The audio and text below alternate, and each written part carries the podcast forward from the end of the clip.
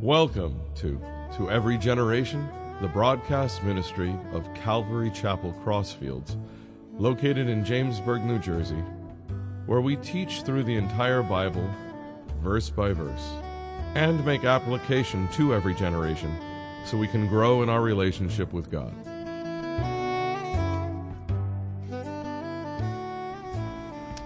This evening we're going to be in 2 Kings 13. And the last time we looked at uh, chapter 12 with, the, with King Joash of Judah, who did a great job while his mentor, Jehoiada the high priest, was alive. Once Jehoiada passed, he became, he did evil. Joash is one of those people that, you know, you can even see it today. They're so easily influenced. Some of them are in, very influenced for good, and at the same time, they're also influenced for evil. They're like chameleons. Depending on which crowd they're in, is depending on how they're influenced.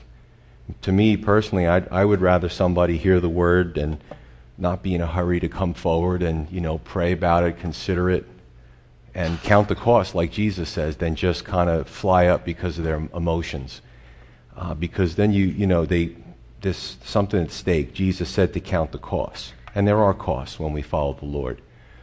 Uh, but Joash was one of those people where whichever the wind blew, there he was.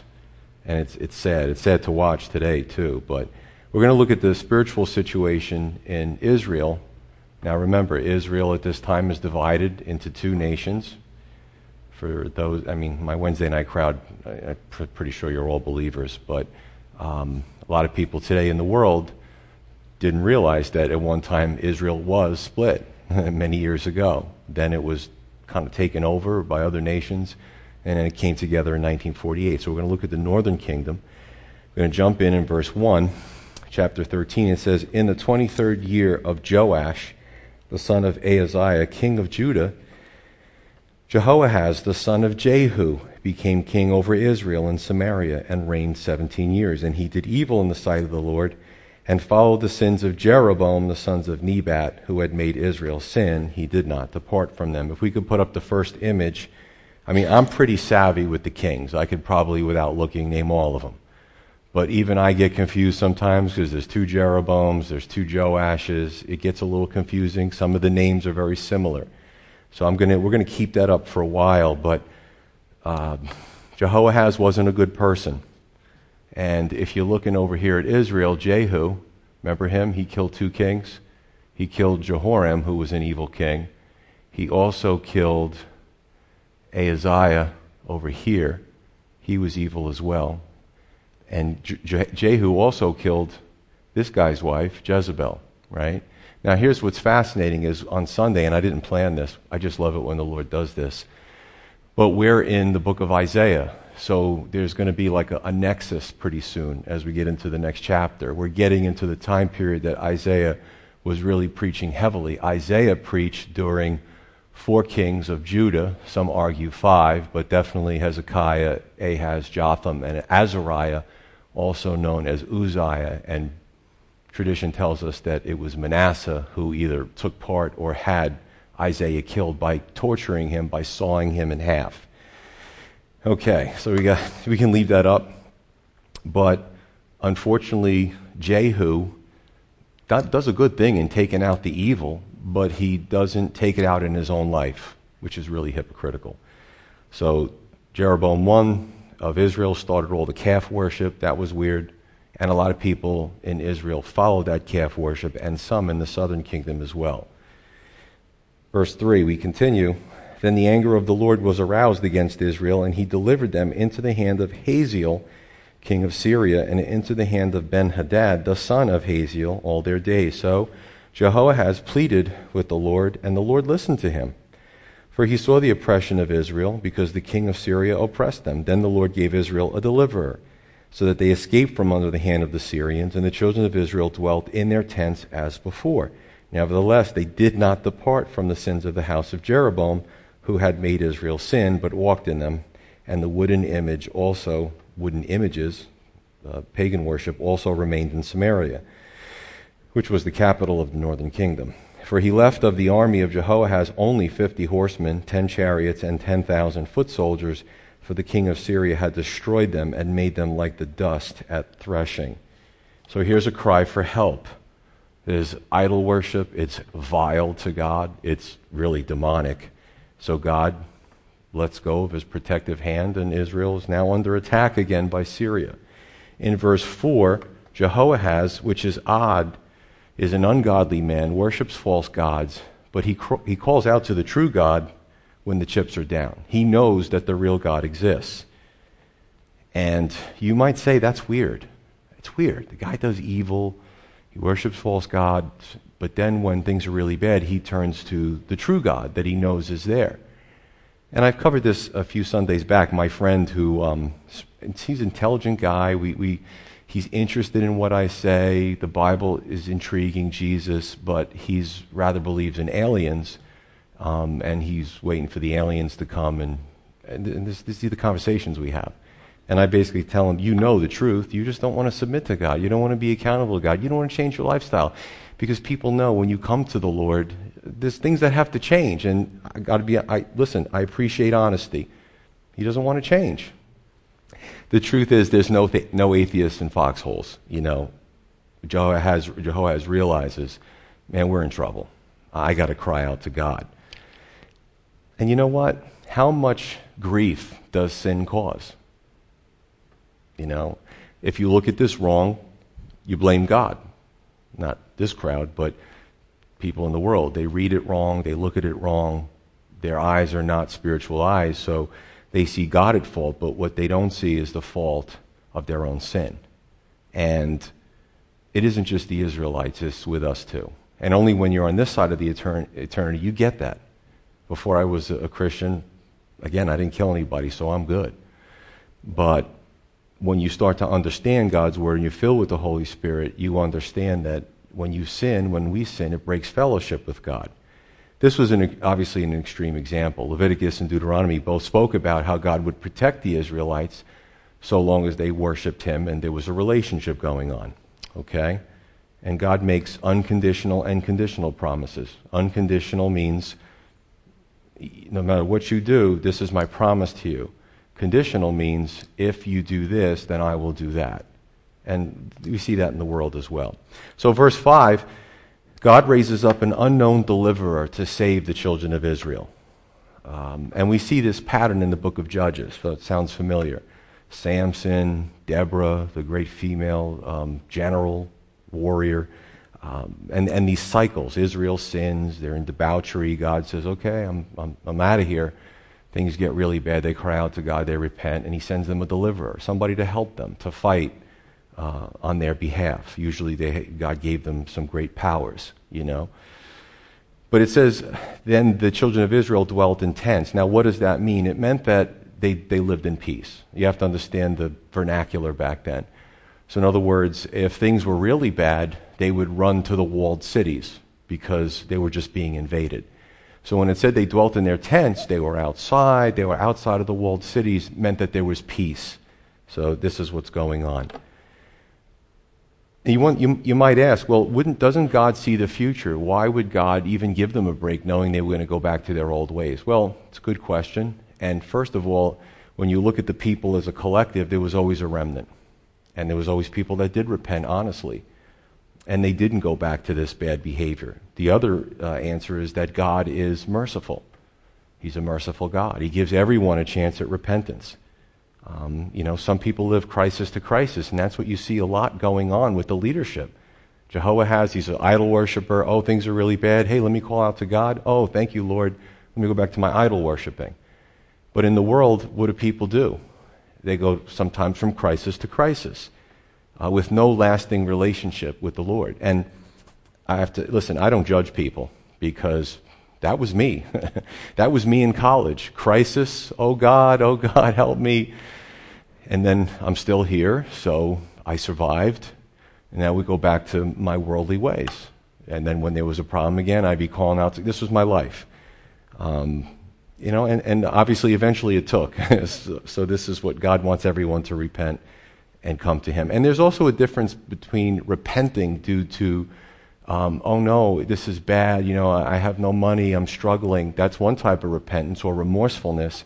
But the real repentance that God is looking for is when we realize that we've offended God and we've sinned against Him. That's really the more important of the two. Remember, Judah, Judas, one of the disciples, was remorseful. I don't know if he really repented and he went and hung himself. And Peter was also a traitor, and he was repentant because he knew he sinned against the Lord, and he became one of the most incredible pillars of the church that we know of. So you can see a lot of profiles and character throughout the scripture. Now, in Proverbs 1, it speaks of seeking the Lord's wisdom, actually doing the Lord's will, and the consequences of not doing the Lord's will. So when you get a chance, um, check that out. Proverbs 1, definitely verses 20 to 33.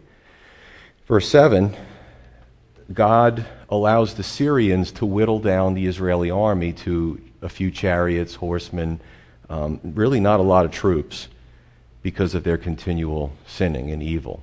Um, Spurgeon said once that God never allows his people to sin successfully. I like that. You know, and, and seriously, if we're born again Christians and we get into some type of pattern, um, we're not going to be fulfilled.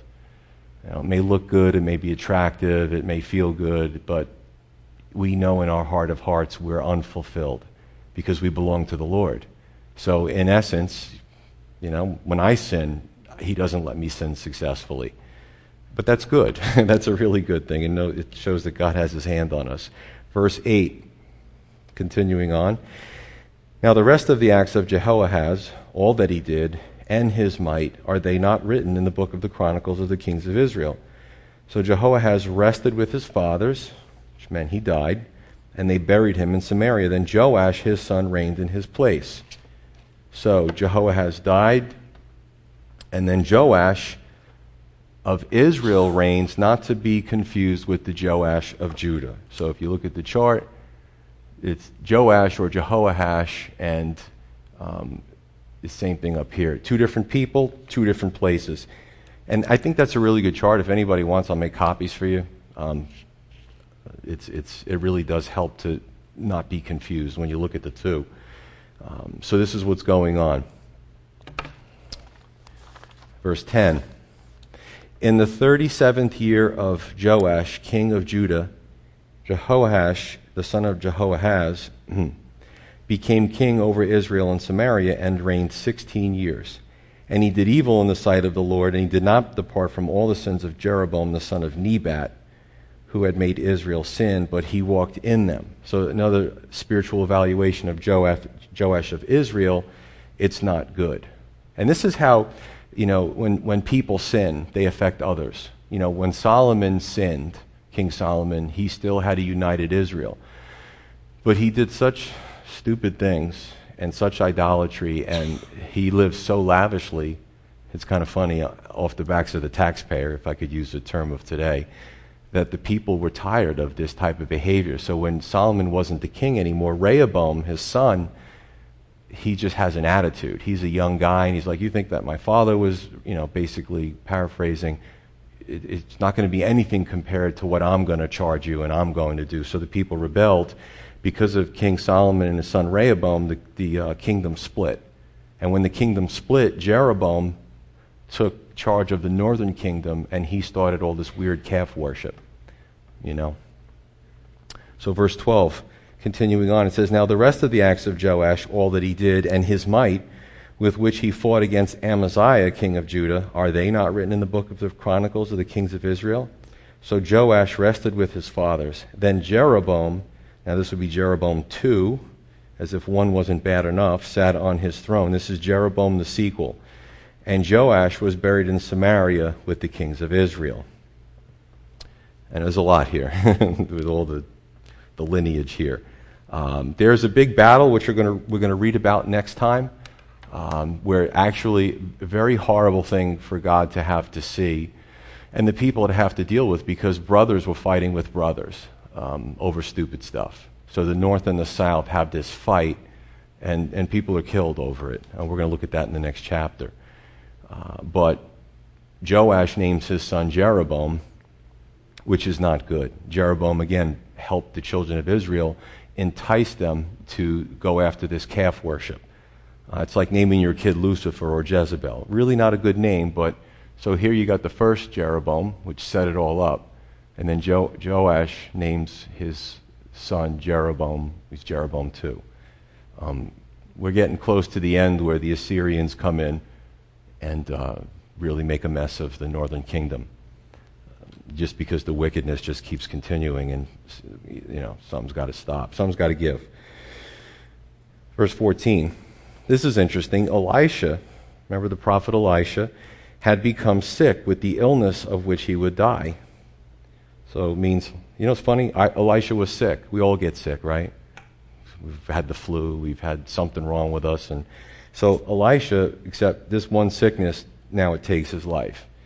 Okay. Then Joash, the king of Israel, came down to him and wept over his face and said, "Oh, my father, my father, the chariots of Israel and their horsemen."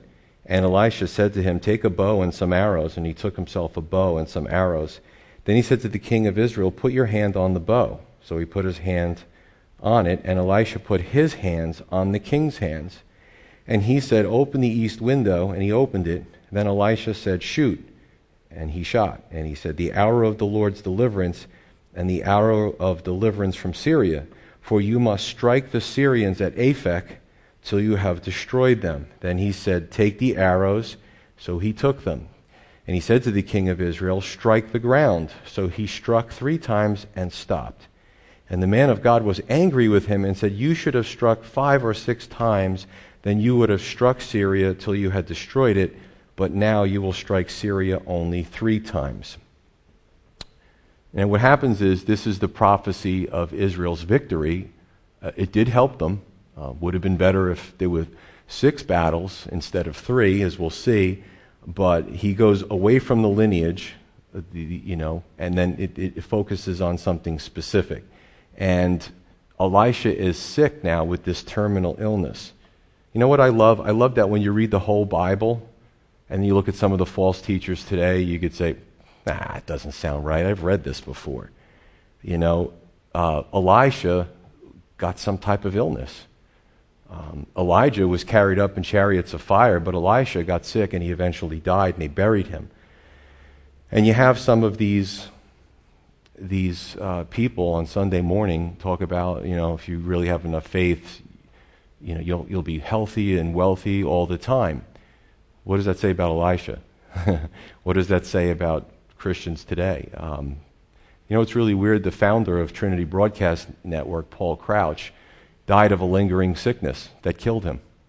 And he had all the big wigs, all the heavy hitters with the big hair and the, and the, you know, the fancy gold watches and the, thousand dollar suits. I might, probably even more than that. I'm probably dating myself, but they all prayed over the man and he died.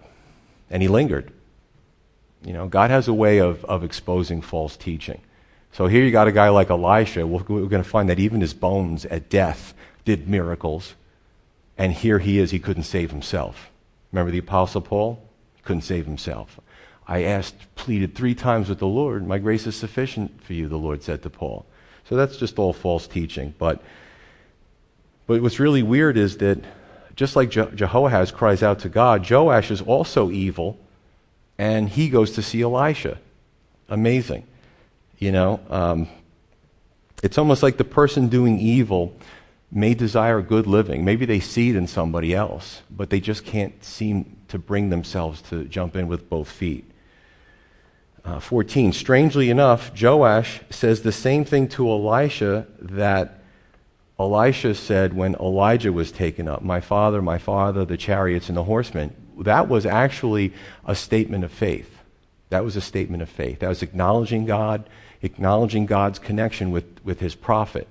So here you got a man who's ungodly, does evil, and repeats the same thing that's said in 2 Kings 2:12. You know, many many that are practicing evil do know the truth, even though they won't admit it.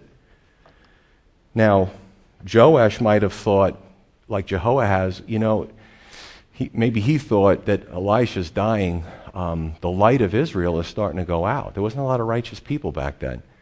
So, like, let me, let me go there. Let me honor him. Let me see if I could learn something. Let me see if I could glean his wisdom. You know, um, you know sometimes people that are practicing evil or wicked, uh, if, if they know there's some impending doom, they might consider changing. I don't know, I'm not in his head, but I can tell you that Spurgeon said this as well. He said, Dear friends, let us seek to live, right, our lifestyle, that even ungodly men may miss us when we are gone. That is powerful. I found that Spurgeon quote. You know, let us live so that even the ungodly miss us when we're gone. And this was a perfect example of that.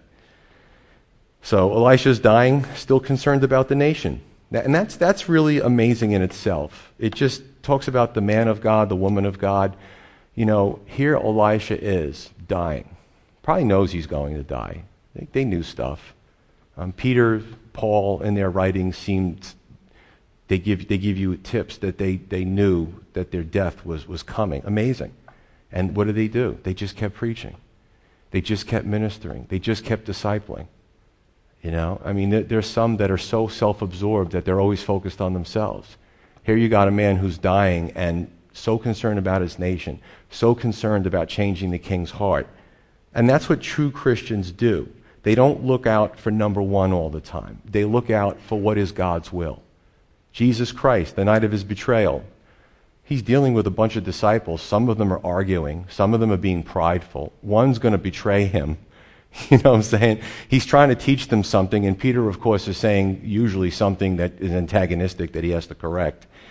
You, you, would think that Jesus would go in a corner somewhere and say, Oh, these guys. And even when he did go to be and pray, he still wanted three of them to come with him. And Jesus was always ministering to people. And as believers, we have to look at not just what's good for us, but how do we minister to others? How do we end? How do we finish the race? Very important stuff. You know, it isn't all about comfort. It isn't all about making money. It isn't all about things that, that help us personally. Are we even doing anything? Are we serving? Are we, are we making a difference? Do we talk to people? Do we, do we do anything? Right? These are important questions.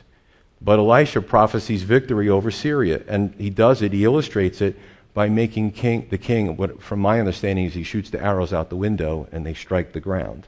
That's my impression of what's going on. And we'll talk about that too.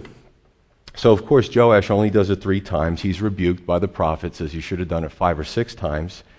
So now you're going to strike Syria three times, but it's not going to, it's not going to finish them off. You're still going to be under their yoke somewhat. And Joash, to me, is a man who, who lacks faith in the power of God. You know, and, and we don't do the world any favors when we go out there and talk about God as if he's anemic, as if he's, well, I'll, I'll pray, you know, but I, who knows? With God, you know, he's so busy with all the things around the world, you know. But, you know, we, what we want to do is, God is a big God. I'm open to him doing incredible things.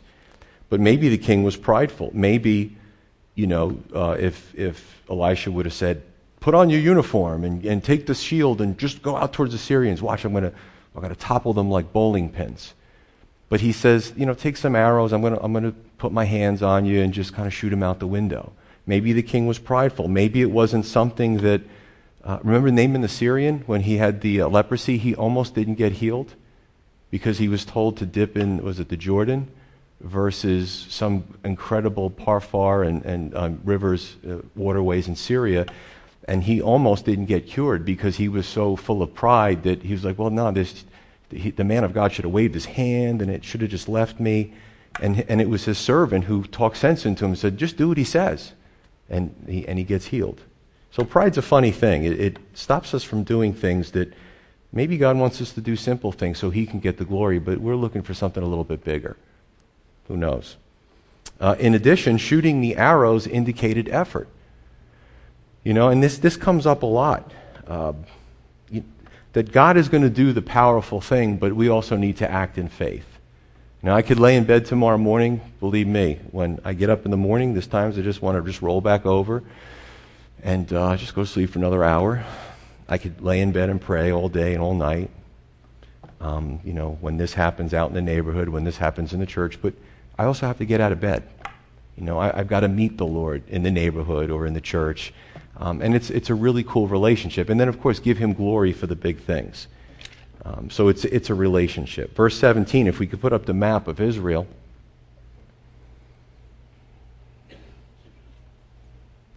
So, Aphek,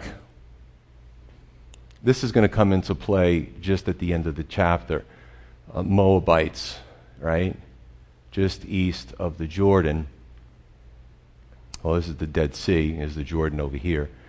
So these guys are going to come in and raid. They're going to start raiding again. Well, we're going to get to that in a minute. But this is the kingdom of Judah, right? Here's Philistine territory, and here's the northern kingdom. So Elisha is somewhere in this area, and um, um, and what's his name? Joash comes to see him, has him open the window to the east and shoot the arrows. But he's really in western Ephraim, which is kind of right around here. So you wonder why is he shooting the arrows to the east when the Syrians from up here, they actually usually travel this way, and they end up in this territory and they start harassing the western end of Israel. Um, well, the theory, the understanding is that there's a lot of different reasons for it. Okay, so this is, it doesn't say it right here, but Aphek is around here. Um, the shooting the arrows to the east could be Syria's kind of northeast, shooting at the nation. Or the, and the nation's travels, when they would come and invade, they would, they would travel southwest. So technically, if you're opening the window to the east, you're hitting them face on. Yeah, I don't want to beat this to death, but people ask those questions. Um, God knew. God knew. Five or six battles that you were victorious, the Syrians would go home with their tail between their legs. But you're going to strike them three times, it's going to be pretty effective, and they're not going to be as bad. Um, and only God could know these things, right? He knows the future. I, I love the battle between the Persians and the Greeks, and three major battles was the battle of, a battle of Marathon, where we get the word marathon from. It actually comes from that ba- battle. It's pretty impressive. The Battle of Thermopylae and the Battle of Salamis. Nobody could have known that. But in God's prophecies, he knew that the Persians would eventually fall to the Greeks. Pretty impressive. Only God could know those things. So we continue. Continue on. Verse 20. Then Elisha died, and they buried him. And the raiding bands from, the, from Moab invaded the land in the spring of the year. So it was, as they were burying a man, that suddenly they spied a band of raiders and they put the man in the tomb of Elisha. And when the man was let down and touched the bones of Elisha, he revived and stood on his feet. So, yeah, that's pretty. Uh, that's pretty good miracle, isn't it? um, you know, so the Moabites are raiding, and there's a committal service, and someone's burying their loved ones, and the people were terrified. These guys would come in on horses, or they would come in in groups, and everybody fled. They didn't want to get robbed. They didn't want to get killed. So they're kind of putting a man in the ground. Now, Elisha's been dead for a while. And they probably hastily threw him in there or dropped him because they had to get out of there. And he touches the bones of Elisha and he comes back to life. It's pretty neat, isn't it? um, when you, when you, if you ask me that question, well, I, I don't get that. When we go into the book of Acts, uh, it says that there were a lot of unusual miracles. And usually, when there were unusual miracles, God had a point in all this in the book of Acts, the unusual miracles were to build the church. And the church had to sustain itself through all the martyrdom of the Roman Empire. So God really built a very strong foundation, and there was these unusual miracles that were happening in that time period. Unfortunately, today, again, the false teachers, um, they buy a bunch of hankies for probably like $2 a piece, and, and they supposedly bless them, and they send them in the mail, and you pay $50 great markup. Uh, and supposedly, whatever you do with that hanky, like, like the unusual miracle, miracles in, in Book of Acts, you know, you, a miracle is going to happen. Meanwhile, they're making a fortune over handkerchiefs. Um, yeah, it kind of misses the point. Really misses the point. But what, it, what, what could this possibly be a sign of? Well, it could be a sign that there was so much evil in the land and people were so poorly behaved that even Elisha, who was such an obedient person, even in his death, he was a purifying agent to society. I think that's really pretty cool. So he's showing the contrast between what the crowd is doing and what God's few servants are doing, even in their death. They're purifying the culture. Verse 22 And Hazael, king of Syria, oppressed Israel all the days of Jehoahaz.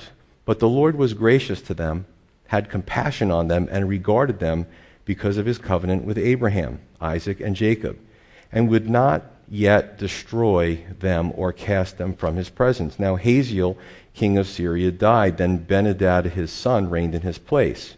From history, uh, Benhadad wasn't as fierce and intense as Hazael. Sometimes you could have a king who's bent on war, and then he leaves, another one comes in, and he's more passive. You know, he's looking for reforms on the inside of the, the nation, but he's not really a warmonger. So these things happen. And Jehoash, the son of Jehoahaz, recaptured from the hand of Ben Hadad, Hazael's son, the cities which he had taken out of the hand of Jehoahaz his father by war. Three times Joash defeated him and recaptured the cities of Israel. So, hey, he should have done six, but the three battles actually were able to save some of the Israelites from bad people that were ruling over them. That's pretty good. Uh, but I wonder sometimes how many times do we not reach our full potential? How many times do we not be God successful because we're only shooting three arrows instead of six? You know, like I said, I'm open. I'm open to God doing incredible things, miracles. I've seen them. Um, you know, He's a big God. But I also don't presume that because I say, I say so, that He's going to do these things. So it's an, a very interesting balance in, in our walk with the Lord. Now, whether we're uh, teaching the Bible or whether we're teaching history or looking on the news, what do we see? Mostly bad news. There's a lot of evil. As I was thinking about the conclusion, a word came to my mind, and the word is contrast.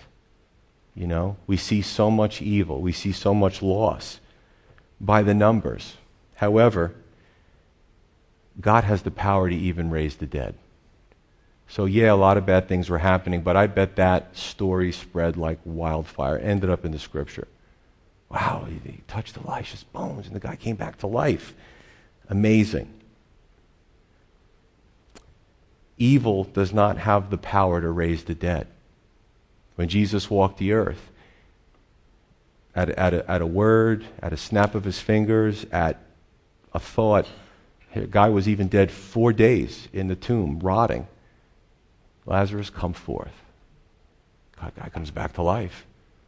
You know, all that was rotted on him just became new.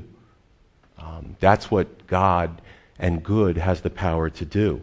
Jesus Christ was raised from the dead. So, the, the, the, gateway to the world being saved, the gateway to people's spirits being revived, to being born again of the Spirit, is through Jesus Christ. That the Romans and the political leaders and the, all those with the money and the power and the armies couldn't stop the story of the resurrection, couldn't stop those that were eyewitnesses from preaching the word. You know, so I, I just just saying this. It's just where we are in our nation for, for a while now. A lot of evil, a lot of bad things.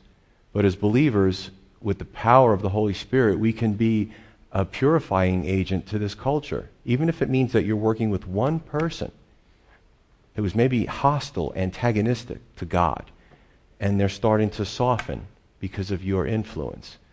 That's where I want to encourage you, um, because it isn't about the numbers. It isn't about the events, the catastrophes, what the news media are reporting. It's about what God can do through individuals. And collectively, that could be amazing. You know, I mean, I love following overseas news. Christians in Syria, Christians in Indonesia, these different countries, South uh, Sudan, they're just being persecuted mercilessly, but it's amazing the effect that they're having on even their tormentors. Their persecutors. Conversions, powerful, right? So I would just say this that through Jesus, there's power in saving the whole world and bringing it back to life, ironically. And that power, God has granted us through His Holy Spirit. Let's pray.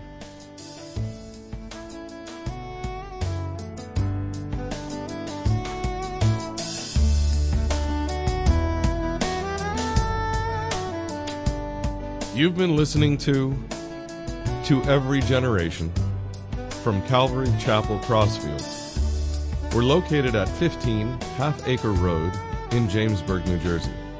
We meet for Bible study Wednesdays at 7:30 p.m. and Sunday service begins at 10:30 a.m. On Sundays we have children's church for all ages in addition to infant and nursery care.